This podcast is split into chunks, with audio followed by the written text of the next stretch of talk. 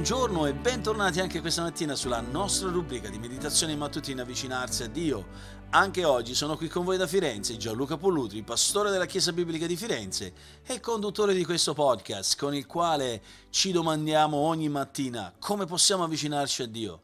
Ci avviciniamo tramite una meditazione quotidiana per l'approfondimento della nostra fede e lo facciamo andando con la nostra mente, con il nostro cuore, alla parola di Dio per studiarla nella semplicità, ma nello stesso tempo gustare la profondità dei suoi insegnamenti per vivere una vita che è realmente benedetta. E oggi voglio vedere insieme a voi che cosa significa confidare nelle promesse di Dio. Ci troviamo in Isaia capitolo 55 versetto 11 e Deuteronomio capitolo 8 versetto 3 e questi due versi sono questi. Isaia 55:11 ci dice, la mia parola non torna a me senza aver compiuto ciò che, il, che io voglio. Eh, Deuteronomio 8:3 dice, l'uomo non vive soltanto di pane, ma di tutto quello che procede dalla bocca del Signore.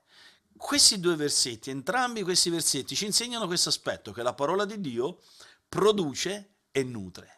Eh, la Bibbia contiene molte promesse preziose alla nostra anima, eh, due delle quali proprio si riferiscono specificamente a se stesse sono queste. In primo luogo, eh, come abbiamo visto per mezzo del profeta Isaia, ci viene garantito che la parola produce in noi, è produttiva.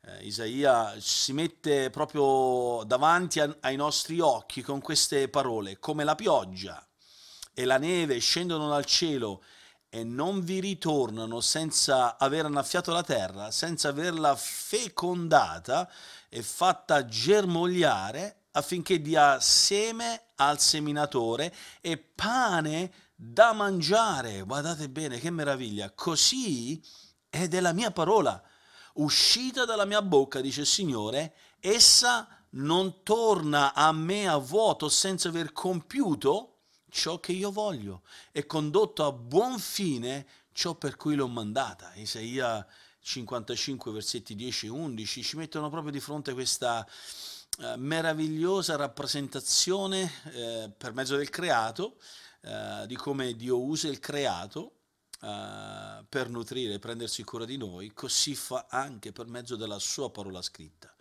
Eh, questo ha a che fare con quella, quell'aspetto della vita cristiana, quando prendiamo la parola di Dio e la predichiamo, la insegniamo, quando amministriamo la parola di Dio nella nostra vita e per mezzo della nostra vita nella vita degli altri, questa che cosa produce? Produce incoraggiamento, Uh, nella vita di quei cristiani, di quei credenti, nella nostra vita, nella vita dei fratelli e sorelle che sono al nostro fianco.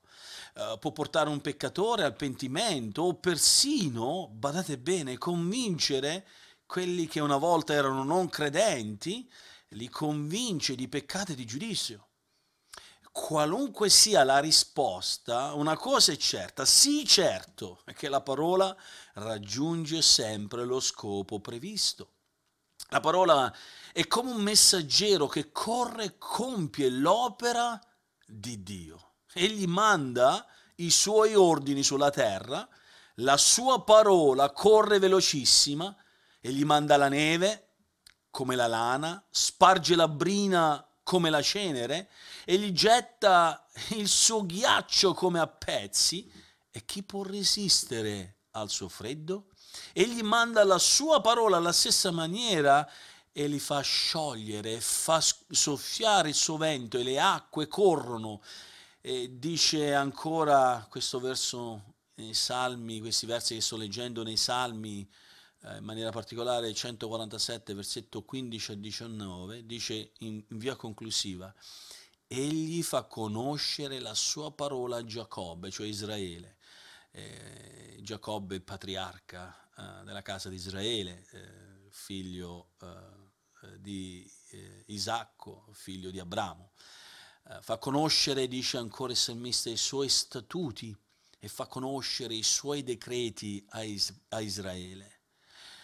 Proprio come Dio manda gli alimenti naturali per realizzare i suoi propositi, così egli nella stessa maniera Dio manda la sua parola, ha mandato la sua parola rivelata oggi davanti ai nostri occhi in questo libro prezioso, così che noi possiamo essere più che mai convinti nel nostro cuore, nutriti eh, portati a convincimento, eh, portati di fronte alla realtà di quelle che sono eh, i decreti, le, le promesse preziose di Dio per la nostra vita.